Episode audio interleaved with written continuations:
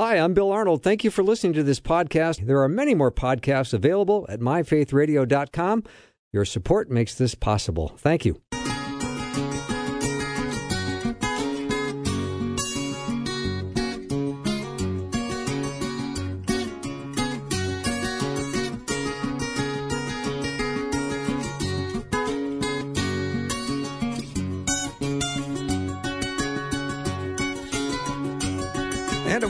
Welcome to Afternoons with me. I'm Bill Arnold. Thank you for joining me today. I'm glad that we're going to have some time together. I've got Rob Bluey coming up uh, in just a minute. And then also Dr. Alex McFarland is going to join me in this hour. And in hour two, Jeff Verdoorn's my guest. So it's going to be a great show. Always glad to have Rob Bluey on. He's the executive editor at the Daily Signal. Rob, welcome. Bill, it's good to be back today. How are you? I'm good. I was uh, t- ta- talking to uh, Corinne, your booking uh, person, and she said, What would you like to talk about today? And I said, Well, I'd like to talk about my huge pay raise, my upgrade to first class, and my backstage invitation from Paul McCartney. But none of that has happened. well, maybe you should ask uh, President Biden to, to, get right on that and but you know, I, I, looked at some of the topics of what's going on, and, and there's just nothing that is just uh, good news. It's so hard to talk about things that feel so negative. But I look at day 100 of uh, the war in Ukraine, and I know you've got some comments on that. Uh, what uh, what is the latest? What is going on over there? Well, it is. Uh, it, it, Friday was the 100th day, and uh, th- things I wish I could report better news don't seem to be getting much better. Uh, the war continues, and uh, it seems that Russia will continue to make advancements. Of course, the Russian goals for this campaign have changed quite dramatically from where we started 100 days ago, when they had seemed to want to you know have an advance on Kiev, the capital. now they're focused on the eastern portion of Ukraine, um, trying to what they say liberate the Donbass region. Uh, Ukrainians would have uh, to say other things about uh, the Russian terminology there, but uh, that seems to be their focus now. Uh, the Russian president, or the sorry, the Ukrainian president said Russia now controls a full 20% of land that belongs to Ukraine. So, I mean, a significant hmm. part of the country is now in Russian hands. And uh, again, I just don't see the Russians retreating anytime soon, Bill. I think this is going to probably continue uh, for quite some time. Uh, just, uh, I think the the Russian people are getting very weary, and they're not even referring to it as a war. They're referring to it as the special project.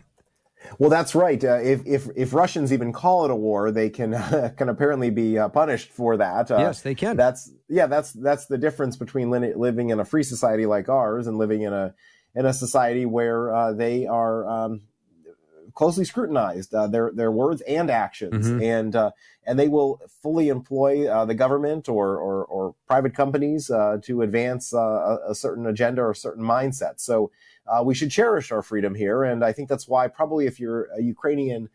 citizen, you worry about what this means. they know that living under Russian rule is not all that it's cracked up to be, and I think that's why they're fighting so so strongly uh, to resist the Russians from taking over even a greater amount of their country. Mm-hmm. Rob, when does the Supreme Court uh, session end? Uh, I know we're going to probably be getting announcements here any day. I'm I'm mostly concerned, uh, you know, as well about some of the the, the vandalize uh, vandalizing that's going on at pregnancy centers across the country. Well, it's uh, going to end at the end of this month, which would be June 30th, which is the 30th, which is the, uh, the, the Thursday, the last Thursday, which is the day that you would typically get your final decisions. Although, Bill, I have heard there, since there are still about 30 opinions that they have to hand out, and there's, let's face it, not much time to, to get through all of those, that it could extend a little bit. It's really up to the court when they want to, uh, call things, um, uh, over. Uh, but I will say this: uh, we we had expected and even hoped that the Dobbs decision would be handed down uh, shortly after the the draft leaked. It appears that uh, Chief Justice Roberts is not going to let that individual who chose to leak that draft opinion uh, have any impact on, on when he is going to have that decision announced. We always expected that decision being the the signature case of this term uh, to be announced at the end of the term. So we probably are going to have to wait, although we will be ready if uh, if and when it comes earlier. But in the interim period, you're absolutely correct. There are groups in Washington, the Washington D.C. area that have been protesting at the justices' homes. Uh, they continue to protest at the Supreme Court itself, and I think it's it's troubling because, as you indicated, they have uh, taken um, taken matters into their own hands and uh, done some damage, uh, and uh, not only physical damage, but uh, you know the, the words they use are, are quite hurtful. And I think that Justice Clarence Thomas said it best when he said, "This is not how conservatives would behave if they uh, were on the losing side of a case." And let's face it, conservatives have been on the losing side of plenty of cases, particularly when it comes to the marriage cases over the recent memory. So uh, Bill, it's uh, it's anyone's guess as to when the decision will be handed down. But uh, again, we've got a lot of decisions left, and we'll be watching closely every time they uh, are are announcing them on decision days. Yeah, Rob, the highest court was compromised, and we still don't have a name as to how that got leaked. We don't. Uh, so the latest on the investigation seems to indicate that all of the people who would have potentially had access to that opinion have been asked to, to turn over various records. Um, so they, we, we know that the investigation uh, continues to be ongoing. I was uh, surprised. It seemed like it was a fairly small number. I don't recall the exact number, but it was was smaller uh, than I had anticipated. The number of people who would have access to it. So, uh, to your point, maybe I'm getting a little bit of surprise in your voice there. Uh, yeah, it, it, it, does seem uh, like this maybe should have been um, concluded a while ago uh, when we all found out on that uh, Monday night uh, in May that we we I think expected a, a much uh, quicker uh, resolution to the case, but uh, maybe the Supreme Court is is doing things in its in its own way, and we'll we'll hopefully find out eventually. but they may choose not to reveal the the, the person. they may choose to handle it as a personnel matter and, and keep it internal. But mm-hmm. what I do think has has what I think will change forever, Bill, is is the fact that there's going to be a lack of trust, and, and rebuilding that trust within the court is probably going to take years, if not decades, uh, given the the gravity of what happened in this particular leak. Mm-hmm. Rob Bluey is my guest, executive editor at the Daily Signal. Go to dailysignal.com. Rob, when I saw this DC pregnancy center that was vandalized, and they're they're putting the graffiti that says "Jane says revenge," Now, I get the feeling this could be a summer of some violence with um, many copycats like this going on at pregnancy centers around the country.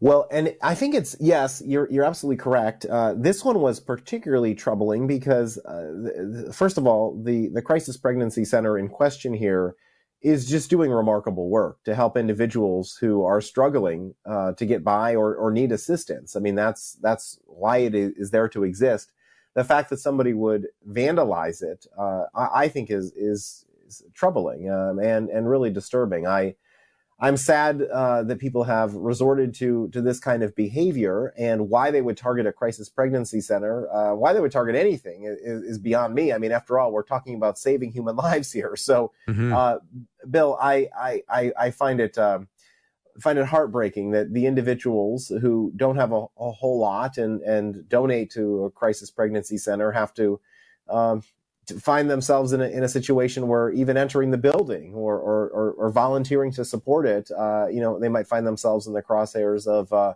of, of somebody's angry tirade as, as we saw here. But the Daily Signal exists to expose stories like this. Uh, let me say one final thing. I was disappointed in the lack of media coverage uh, on this. I think that if this had happened uh, to an, another type of institution, it probably would have been uh, significantly uh, more covered. Um, unfortunately, it was mostly conservative or Christian media that chose to cover this story. And I think that that's when uh, you start to see the lack of trust in media because the American people, I think, are smarter and they know that there are certain stories that uh, the media doesn't care to cover because it doesn't fit their agenda. Mm-hmm. like that tragic incident that happened in Philly over the weekend where the 20 year old woman who was pregnant was shot and they uh, she lost her life, but they were able to save the baby. And that's how they talked about it. We saved her baby. That's right. Yeah. Uh, well, and and I think that that's how we need to talk about it. Yes. And and you know, surprisingly, Bill, you've you've even had people who are on the other side of this issue, like President Biden, acknowledge um, that uh, that, it, that, that, it is it is a baby, uh, it is a boy or a girl, and why they continue to not only disrespect uh, those of us who who believe in life uh, from conception. I, I, I don't fully understand. They want to ram through legislative proposals uh, that would legalize abortion uh, right up until birth, or in some cases, in some states, even after birth. I mean, it's just it's just shocking. Uh, some of the proposals coming out of places like California.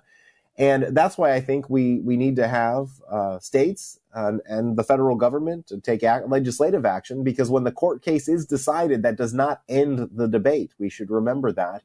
It simply means that courts, uh, sorry, that the courts will get out of the way and that state legislatures and the people will actually be in a position to decide what they want to do in their own states. And if members of Congress so choose, they can pass a federal law as well.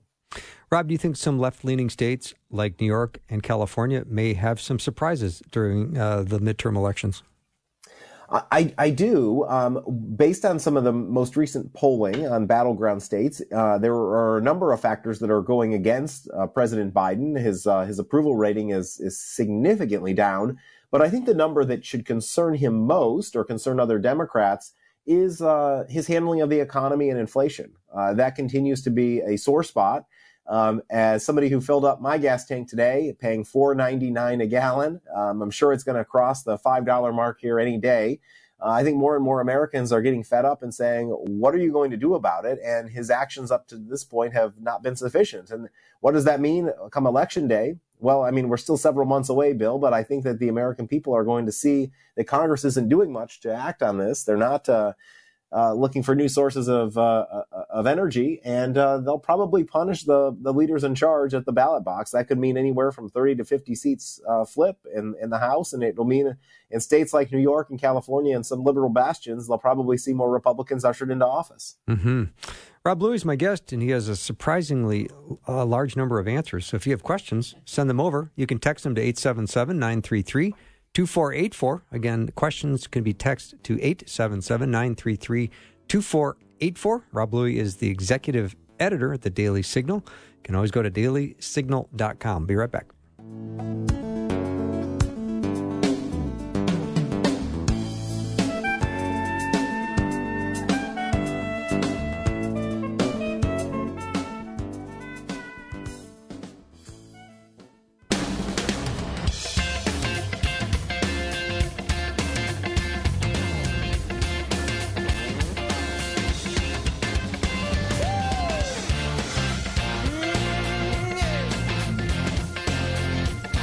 Joining me today. Rob Bluey is my guest. He is the executive editor at the Daily Signal. Rob, the other day I saw the press secretary for the White House uh, reading off gas prices around the world so that maybe we would shut up because uh, it's better here. But uh, I don't know if people care about how much gas costs in France. Well, and also I think that the reason that doesn't necessarily connect with people is because they ha- know that we have an abundant uh, number of sources of energy that we're simply not using. Because if you go back to the start of this presidency, Joe Biden came into office and among his first actions decided to end the Keystone XL pipeline and stop drilling uh, oil uh, all across our, our great country. So I've told you before, Bill, I'm a supporter of all energy sources. I think we should be uh, doing everything we can uh, to tap into renewables and uh, and and utilize them. But we are still a while uh, from getting to the point where we can do that uh, and and you know be in a situation where we're not paying five dollars a gallon.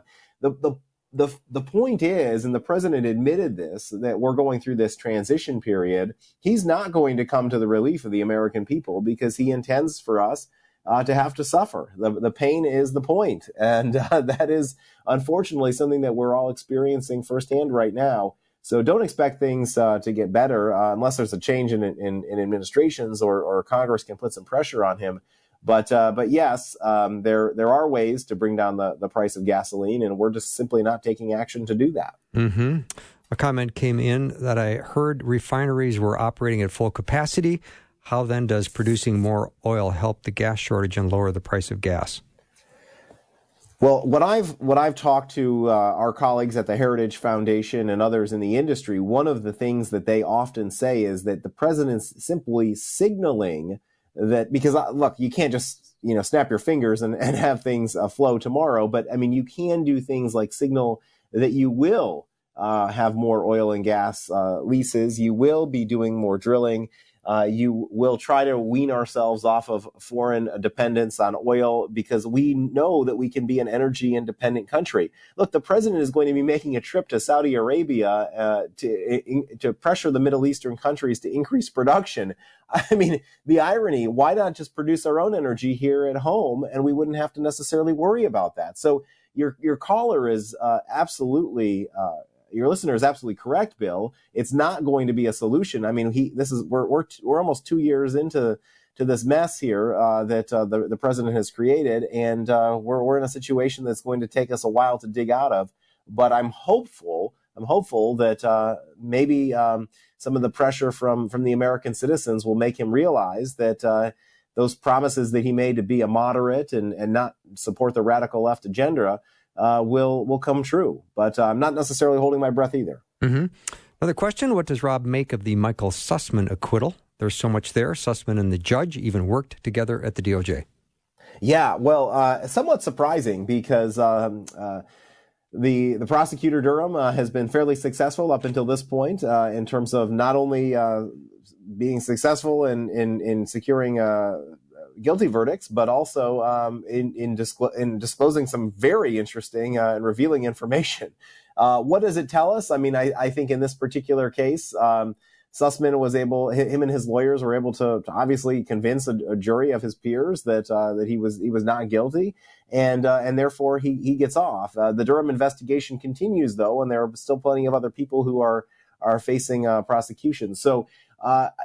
Look, the, the the the bigger picture story here. We can get into the the, the nitty gritty details. The bigger picture story here is that what was going on with Hillary Clinton and the attacks against Donald Trump uh, were completely inappropriate. And I, I, I'm skeptical that if anybody, if she in particular, is ever going to be held fully account uh, what what uh, what happened during that period of time. Uh, we can hope um, that, uh, that the Durham and, and some of the other people who are, are working on this investigation are able to get to the bottom of things and prevent it from ever happening again. Because I think that's ultimately what we need need to, to be striving for here. We don't need to relitigate the past. Uh, Trump had to spend two years uh, def- deflecting a lot of questions that should have never even come up in the first place.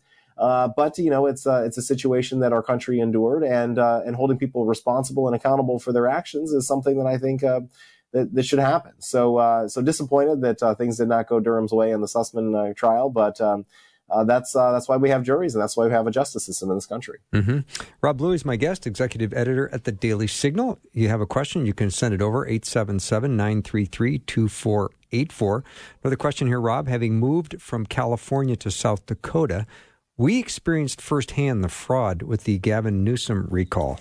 They don't care what we think because voter fraud is part of the plan. Can you discuss what the update is on voter on election fraud? Yes, well, I mean, yeah, it, it certainly does uh, continue to be an issue that I think resonates with people. Of course, today is a primary day. California is uh, voting today. There are there are a few things that that I would point out. Number one, yes, uh, voter fraud continues to be an issue that we need to be concerned about. Uh, if you look at uh, the number of, of Americans who have lost confidence in our electoral system, it is staggering. I fear, Bill, that a lot of people will simply sit out and not vote because they've lost that confidence. I certainly hope that's not the case. I think that um, wherever you are listening today, and make sure that your vote counts. Uh, that's the only way you're going to get the laws changed if we have our elected representatives in a position where they can uh, take action. Uh, so, number two, uh, the increased use of, of mail-in ballots uh, and, and, and non and, and, voting that takes place prior to election day. Look, this, for many years this was absentee balloting, and uh, if you you were going to be absent on election day or there was no way you could get to the poll, there was a way for you to do this. We've expanded it to such a great ordeal that now we have situations where it takes weeks, like the Pennsylvania Republican primary, for for a candidate to concede uh, because we're going through recount after recount, and there's there's still grave questions that we have uh, no answers for. Uh, and then you have other states that have taken uh, steps to reform their systems, like Georgia, where we knew within hours on election night. So. I, uh, I, I remain concerned about some states and uh, the actions that they've taken or they failed to take when it comes to voting, and I think that it's an important issue that we need to continue to, to press forward on. Uh, 2022 will be an opportunity for us to to see t- to test some of those states that have passed laws to see what worked, and then I hope that when state legislatures come back into place in uh, early 2023, they can follow up on those reforms and make sure that when we have our next presidential election in 2024, we won't have the confusion, we won't have the uncertainty that we saw in 2020. Mm-hmm. Rob, what about election officials? Isn't it important that, as followers of, of Christ, that we do whatever we can do to keep fairness at the forefront of elections? Uh, is it is it wise that more people would volunteer to be election officials? Oh, absolutely. I mean, I think that uh, that, that volunteering uh, in a role like that is is is absolutely critical. And and from at least where where we are in the Washington D.C. area, I know there's always a shortage of people who um, who they're looking to fill those types of roles. Hmm. There are a couple of different things, Bill. So there are the official. Uh, people who work the polls. Um, so you would go through a training. You know, you you would probably even be compensated. I think in, in a role like that, and uh, and and that is an official role. And then there are the others who maybe on the behalf of the Democrat or Republican Party would be, you know, a poll watcher. You would you would sit there and observe, and that's usually a volunteer capacity. Uh, so we need both. Um, I, I, think we probably need the former more so than the latter. Uh, so I think if you can volunteer, you should do it. Um, and and again, uh, Bill, I just can't stress enough the importance of of enacting some of these reforms. And I, I know you've um, you've spoken in the past uh, to, to my colleague Hans von Spakovsky, who is a leading election reform uh, advocate. Uh, he's helped us put together the election uh, integrity scorecard, which looks at every state's laws and gives them a grade. And uh, and we see a lot of room for improvement, even in the states that score high. There are still steps that they can take uh, to make their elections more secure. Mm-hmm. Another question, Rob, that came in. There's going to be a. Uh, I think ABC is doing a special on the January 6th. It's going to be on TV. Uh, do you know anything about that? Uh, I assume it will be quite biased. Is there anything going to be done to counteract that? Sure. Well, two nights from now on primetime TV, the January 6th committee in the House is holding its first hearing. It'll be uh, the first of several that go on over the next couple of weeks. And so you will be hearing a lot more about January 6th. I think you're, you're absolutely correct in, in suggesting that uh, these are probably going to be dramatized for TV. I mean, they're looking for uh, as as much publicity as they can get out of it. That's why they're doing it in prime time as opposed to during a normal regular uh, work workday hearing. Um, and yes, the TV networks I think are going to absolutely play right along with it. I think their motivation here is uh, is, quite uh, quite easy to discern. They don't want uh, Donald Trump. Uh, to run for president again. They're going to do everything they can to dissuade him from even making an attempt, and they're going to paint what happened on January 6th as completely his fault. Uh, some of your listeners will probably agree that uh, Trump played a role in that, and that's that's perfectly fine to hold that opinion. I think the story is probably much more complex than that, and there are a lot of answers that you're not going to hear from the January 6th committee simply because they're refusing to talk to certain witnesses and people who were there with firsthand accounts of things that happened. And I think that that's unfortunate. If it was truly a bipartisan effort, and you didn't just have Liz Cheney and Adam Kinzinger who are Republicans, but uh, really siding with the Democrats on this. I think maybe we could have really gotten to the bottom of what happened on that day. Unfortunately, it's going to be a partisan exercise, and uh, we're not going to, to learn the truth. Mm-hmm. Do you have a kids' baseball game tonight? We don't. It's actually raining here in Northern Virginia, okay. so uh, so so tennis lessons have been canceled, and uh, and I think I just saw one of the kiddos zoom past on his bike. So maybe swim lessons were even canceled today. So uh, yeah, the, swimming and tennis are, are the big sports uh, in this time of year for the Bluey kids. okay, cool. Thank you, Rob, for being on the show. Always love having you. Good to talk to you, yeah, Bill. Thank you so much. Rob Bluey's been my guest. He is the executive editor at the Daily Signal. Go to dailysignal.com. Again, that's dailysignal.com. We'll take a break. When we come back, Dr. Alex McFarland is going to join me, and we're going to continue our discussion of uh, famous dead theologians.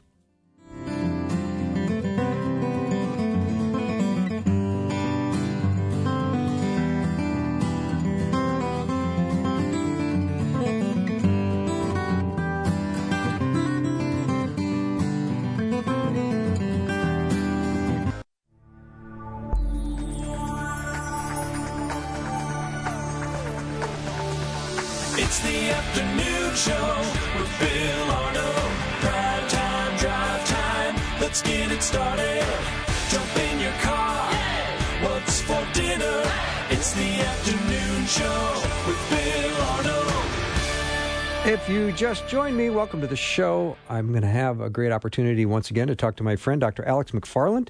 He's a speaker and author, an all around amazing guy. Alex, welcome. Well, thanks, Bill. Thanks for having me on again. Yeah, I, I want to go back to our theme, which uh, we're getting a huge response on, and that is famous dead theologians. Now, I know I didn't give you any advance warning, which is kind of the way I like to do it. Uh, That's right. This is unscripted. This is unscripted.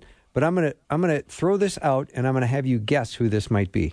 He okay. was he was born in 1874 in Scotland, and he died at age 43 in Cairo, Egypt, in 1917. Hmm. And a lot of people love his daily devotional. Uh, is it Oswald Chambers? It is indeed. Nice My going. utmost his highest. So I thought it'd be fun to go through some of his uh, famous quotes, and uh, I think it's so powerful, and a lot of people do love his devotional. So oh, they do. So I think, But uh, guess what? Something occurred to me some years ago about um, My Utmost for His Highest by Oswald Chambers. Um, now, help me answer this, Bill, if you can. If somebody tries to sell to you an autographed copy of My Utmost for His Highest, and I know he died in 1917, but why should you never buy an autographed copy of My Utmost for His Highest? I don't know. because it was published posthumously.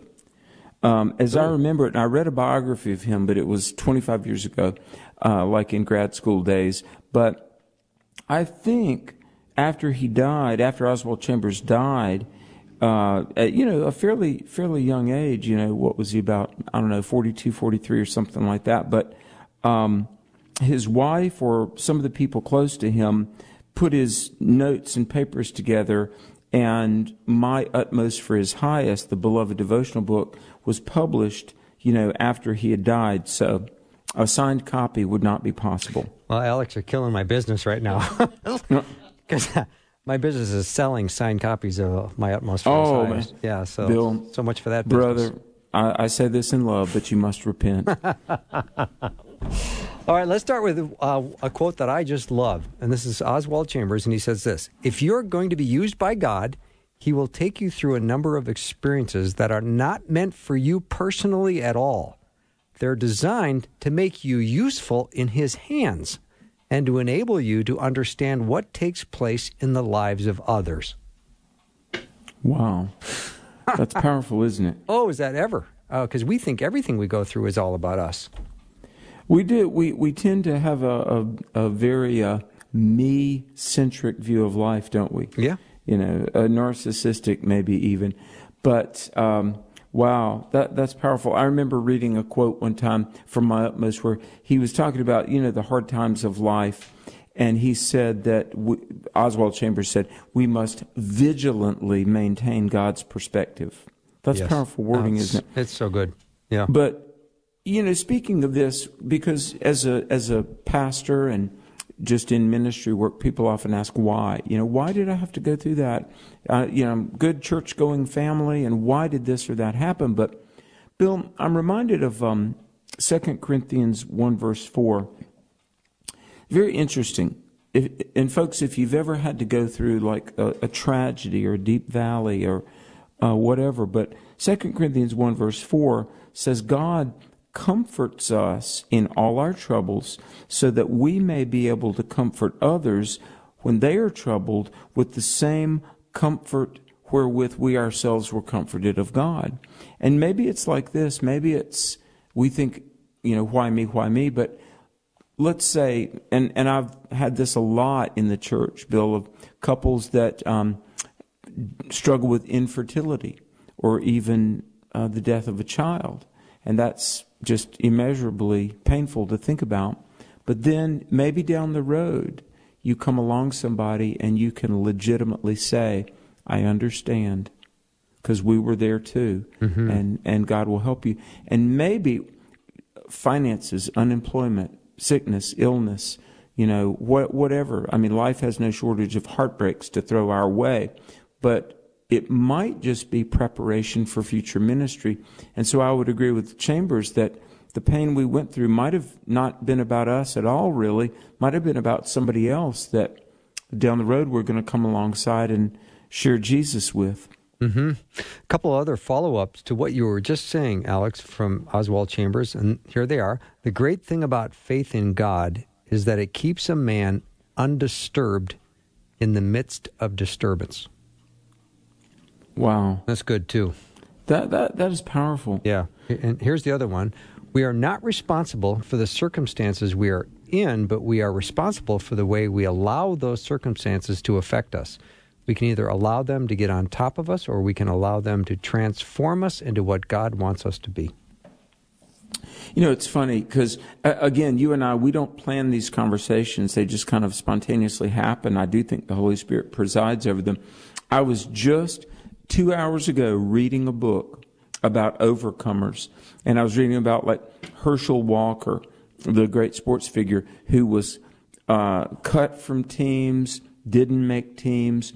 I was reading about Einstein, who um, the University of Bern, he applied and was rejected like four times, and uh, you know on and on we could go. But you're right; it's not what life throws at you, but it's how you navigate it. And the beautiful thing, you know, to piggyback on the Oswald Chambers quote is by keeping our our our gaze on the Lord. It's not our circumstances that control us, but it's our relationship with Christ and our focus on Jesus that will ultimately allow us to navigate any circumstance. Mm-hmm. All right, Alex, here's a 96 mile an hour fastball coming at you. All right, the, I'm ready. The remarkable thing about God is that when you fear God, you fear nothing else. Whereas if you do not fear God, you fear everything else. Wow. That's true. Yeah. Uh, do you know what? Um, got, I got to lead a lady to Christ. She's in heaven now. This was years ago. She was a great artist. And um, I mean, she wasn't really famous, but she incredibly could have been. I mean, she had talent. This lady, she painted, you know, nature scenes and things like that. But I would go by her house, and the lights were always on at night, late at night. Never turn the lights out. And um, later she confessed, she said she was terrified at the dark. And just, if she ever heard a sound, she was afraid. And this woman was successful, and, you know, by any human perspective, everybody would have thought she had everything all together. But she said one of the ways that she knew her life was different after she had accepted Christ, and she came to Christ like in her 60s. So, comparatively late for somebody to come to Christ, but thank God she did. She said she knew her life was different because it was night and she wasn't afraid anymore. And she, for the first time in her adult life, would turn out the lights when it was bedtime. And the thing is, like Chambers said, when you fear God, you really don't have to fear anything else. Mm-hmm. All right, Alex, here's another one. There's a short one. The greatest test of a man's character is his tongue. That's the book of James, isn't it? it is, yeah. Yeah, the the tongue is a tiny little organ mm. compared to the rest of the body, but the tongue is a power that no man can tame unless that person is led by the Holy Spirit. Mm-hmm. only the Holy Spirit can help us tame our tongue. But you know, the Bible says that from out of the from out of our mouth is revealed the things that are really in our heart, and uh, boy, that that that's powerful. Um, it's convicting too, isn't it? It really is. It really is. Dr. Alex McFarland is my guest, and we're talking about Oswald Chambers, the theologian, died in 1917, and we're uh, reflecting on some of his uh, profound words of wisdom. And I love this one, Alex. We pray when there's nothing else we can do. Jesus wants us to pray before we do anything at all. Amen. yeah, I, I, think about how many great leaders have kind of echoed that. Among them, Charles Spurgeon, uh, Martin Luther, talking about uh, they had such a busy day that they dare not enter into this busy day without spending a couple of hours in prayer. You know, uh, rather than being a first response, prayer is often a last resort for us, though, isn't it? It is. Another great Chambers quote is We have to pray with our eyes on God not on the difficulties. Well, say that again. Yeah. That's great, Bill. We have to pray with our eyes on God, not on the difficulties. Wow. And isn't uh, that how we kind of come to God in prayer? We we line up our difficulties and then we start asking him about the things that we're struggling with and the difficulties versus praying with our eyes on him. Yeah. Don't, don't you think that uh, part of the Christian journey and uh, maybe we only get this with, you know, growth and trusting God, but it is to remember that our God is able. And we say, you know, but I have this insoluble dilemma. Yeah, but our God created the universe. our, our God mm-hmm. sustains the universe. Yeah. Our, our God conquered the grave. And we've got to remember that God is good. Not only is God able, but God is good.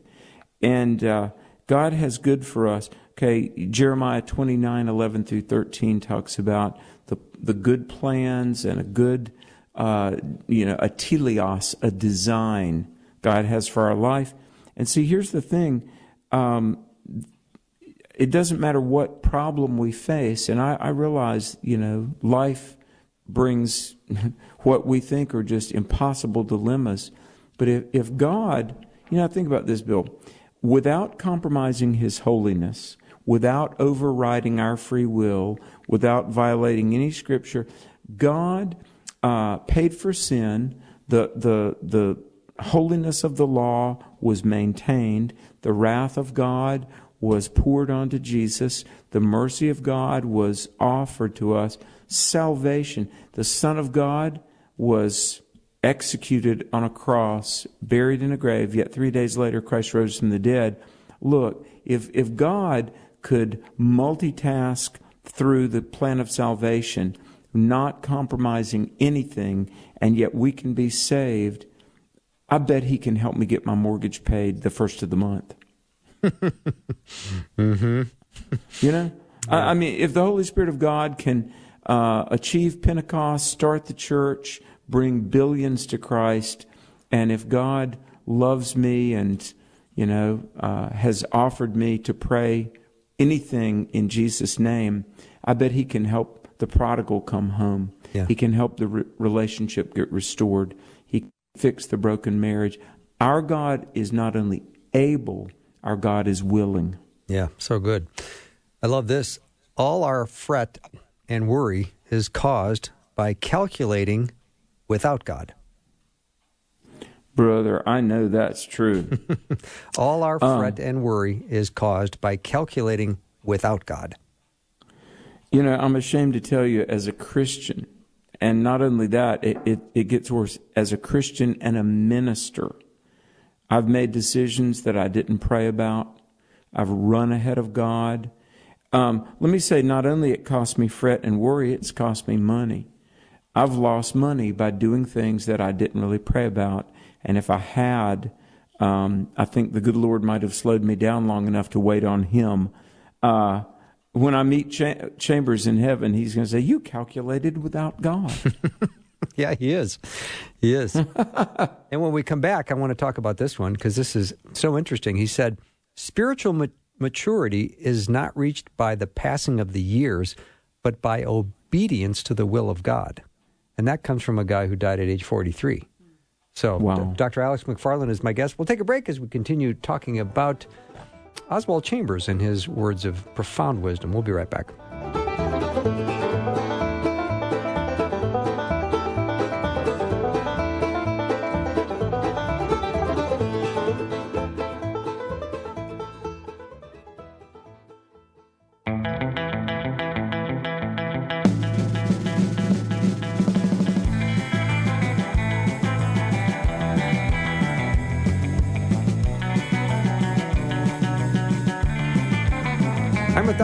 McFarland today, we're talking about profound things that Oswald Chambers has said.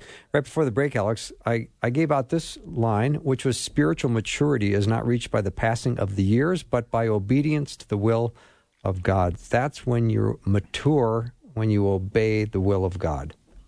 Amen. Yeah. You, you ever heard that saying? Some people have been a Christian 20 years and some people have been a Christian one year 20 times. I have heard that.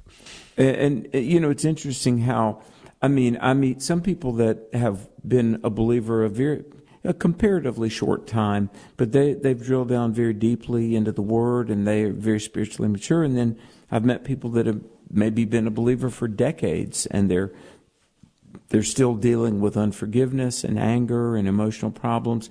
And just I, th- I think we do ourselves a great favor when we, we discipline ourselves to invest in the, the will of God for our lives.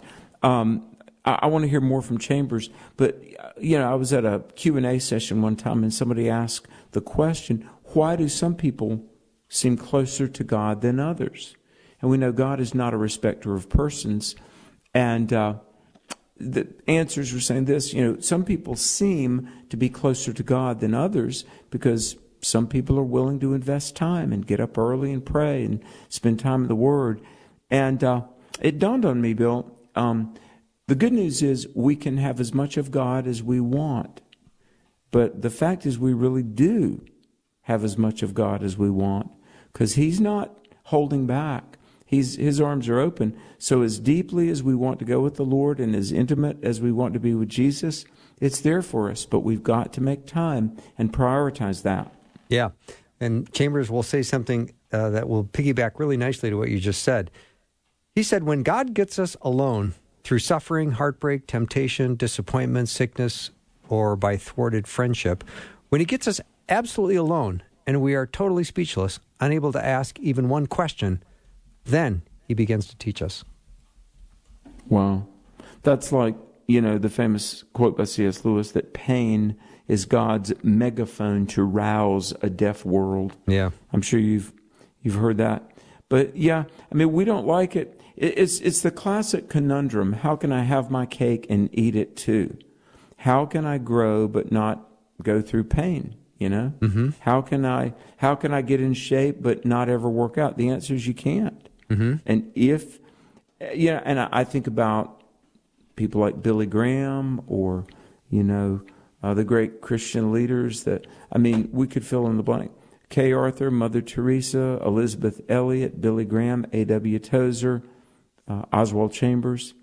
They sure it's prayer, reading the Word, but I think it's just loving Jesus. I mean, we need to be so much in love with the one who gave his life for us that we really do crave uh, time with him and that we want our ways to be pleasing in his sight. And uh, I think the, the first step of, of deep spiritual maturity, Bill, is to really, really think about how much we should love Jesus. And, and it's gratitude, really. Mm-hmm. I mean, it's why wouldn't I want to live for Christ? He made it possible for me to go to heaven, not hell. Mm-hmm. Alex, this next line uh, is going to probably sound um, a little odd, but he said your priorities must be God first, God second, and God third until your Huh. life is continually face to face with God. Now, if you, were, if you were going to be teaching uh, to a class, a Sunday school class, would you be using that line, or would you say, what I've heard before, you have to have God first in your life, and then your family, and then your job, and then you know your community. Wow, that's good. But it, God first, God second, God third. Yeah. Hey, if if you've got the Lord to be such a priority in your life, believe me, your family and neighbors, they'll be the beneficiaries of that, won't they? They will. Mm-hmm. Um, the I love this line. The greatest test of Christianity is the wear and tear of daily life. It is like the shining of silver. The more it is rubbed, the brighter it grows. That's so true. see, see, here's the thing. Um, we've got to obey God in the little things. Um, you know, we, we all think we would we would love to do something heroic for God, but what about you know being respectful to our parents? What about being loving and gentle to our spouse? Uh, it, it would be easy to do the heroic things. The the test, Chambers is right. It's in the rigors of day to day life, isn't it? Mm-hmm. Yeah. Alex, I love this next one. This one, a couple sentences, so bear with me here. Our yesterdays present uh, irreparable things to us. Our yesterdays present irreparable things to us. It is true that we have lost opportunities which will never return. But God can transform this destructive anxiety into a constructive thoughtfulness for the future. Let the past sleep, but let it sleep on the bosom of Christ. Leave the irreparable past in his hands and step out into the irresistible future with him. Wow, that's beautiful. Let your past sleep on the bosom of Christ. That's yeah. I've never so heard poetic. that before. It's so good, isn't it? Yeah, because see, I mean, we all, you know, it's just, I guess, human nature to kind of look back and think, oh man, I wish I hadn't have done that. I, if I had only done this or that differently. And listen, thinking about the past um, can rob you of your future. Now, I, I'm really sentimental, Bill, and I love history and all that stuff. But I, here's the word I would use about your past, because look, we're all there's going to be a time you make a bad decision. You should have taken the job in some other state. You shouldn't have made that investment that lost money. You maybe did this or that. But I think the danger, especially for a believer, because look, we serve a sovereign God. Joel 225. Here's a verse. God says, I restore the years the locust has eaten, right? Mm-hmm. Bill, we become what I call morbidly introspective. It's fine to think about the past, but you just lay it at the feet of God and say, Lord, um, if, if we've sinned, confess it and receive His forgiveness. If you, you did the best you could and it still turned out bad, you just say, Lord, um, moving forward, help me not to do that again. You know, and that's what I think Chambers might have meant by letting the past rest on the bosom of Christ. Because the beautiful thing here's this is the awesome thing about being a believer. Not only is our God able to give us a do over, you know, our God is above time, beyond time. And people people often say to me, Bill, they'll say, Yeah, but at my age, dot, dot, dot. Well, you know what? Um, your age is simply a measurement of how many times you've ridden around the sun. I, I mean, really, mm-hmm. seriously. And and so um, Augustine said the soul doesn't age. I'm 58 right now, but you know I'm I'm not slowed down any on my plans for the future and what I think the Lord wants me to do. And so um, we can acknowledge the past, but we should not let the past hamstring us and prevent us from moving on expectantly for the future. Mm, I agree. Here's one more uh, Oswald Chambers quote Never focus your eyes on the obstacle or the difficulty. The obstacle will be a matter of total indifference to the river that will flow steadily through you if you simply remember to stay focused on the source. Wow. That that is so powerful. Mm-hmm. That is so powerful. That reminds me of the Ralph Waldo Emerson quote, um, and he said, "What's behind us and what's before us is nothing compared to what's within us." Mm-hmm. And within us is the Holy Spirit of God. And you know, um, Bill Bright of Campus Crusade. I know I've said this many times, but he, oh goodness, he did so many incredible things. And when he passed away, I called his son Brad. I said, I heard your father passed away. And we were talking about Campus Crusade and Lake Arrowhead and Josh McDowell and just the incredible legacy of Bill and Vonette Bright. And Brad Bright said, My dad served a big God. Wow. And Bill, that big God, the very same Holy Spirit that was in the heart of the Apostle Paul, that's the same Holy Spirit that can work within each and every believer. Mm-hmm. Um, I've got a very dear friend in Colorado named Andrew Wommack, Charis Bible College, Andrew Wommack Ministries, and his he he says this. He says, uh, "Don't don't tell God about your mountain. Tell your mountain about your God." I love that because our God is able, and our God, I say, says to each and every one of your wonderful listeners, God is for you, and God loves you and God is listening right now. Mm-hmm. We don't have enough time to chat about this one, but I'll I'll leave on this one, uh, Alex, and that's the last quote from Oswald Chambers that I'm going to read today, and that is the root of all sin is the suspicion that God is not good. Wow, I would agree. yeah. Yeah, and that's how the Satan, that's how the serpent got Adam and Eve to disobey in the garden. Yeah. He, um, Satan impugned God's goodness. Yeah, yeah. So good. I so enjoy this, Alex. Thank you so much for making time today, and thank you for once again being on the program. Well, God yeah. bless you, God and bless God you. bless your wonderful listeners. Thank you so much. Dr. Alex McFarland's been my guest. You can go to alexmcfarland.com to learn more about Alex, his books, and his writing, and his thinking. It's all there, and his good looking picture. That's there too. We'll take a break. When we come back, my friend and Bible teacher and mentor, Jeff Verdorn, will be joining me. Can hardly wait.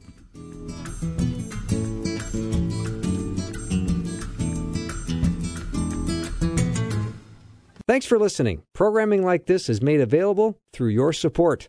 Information available at myfaithradio.com.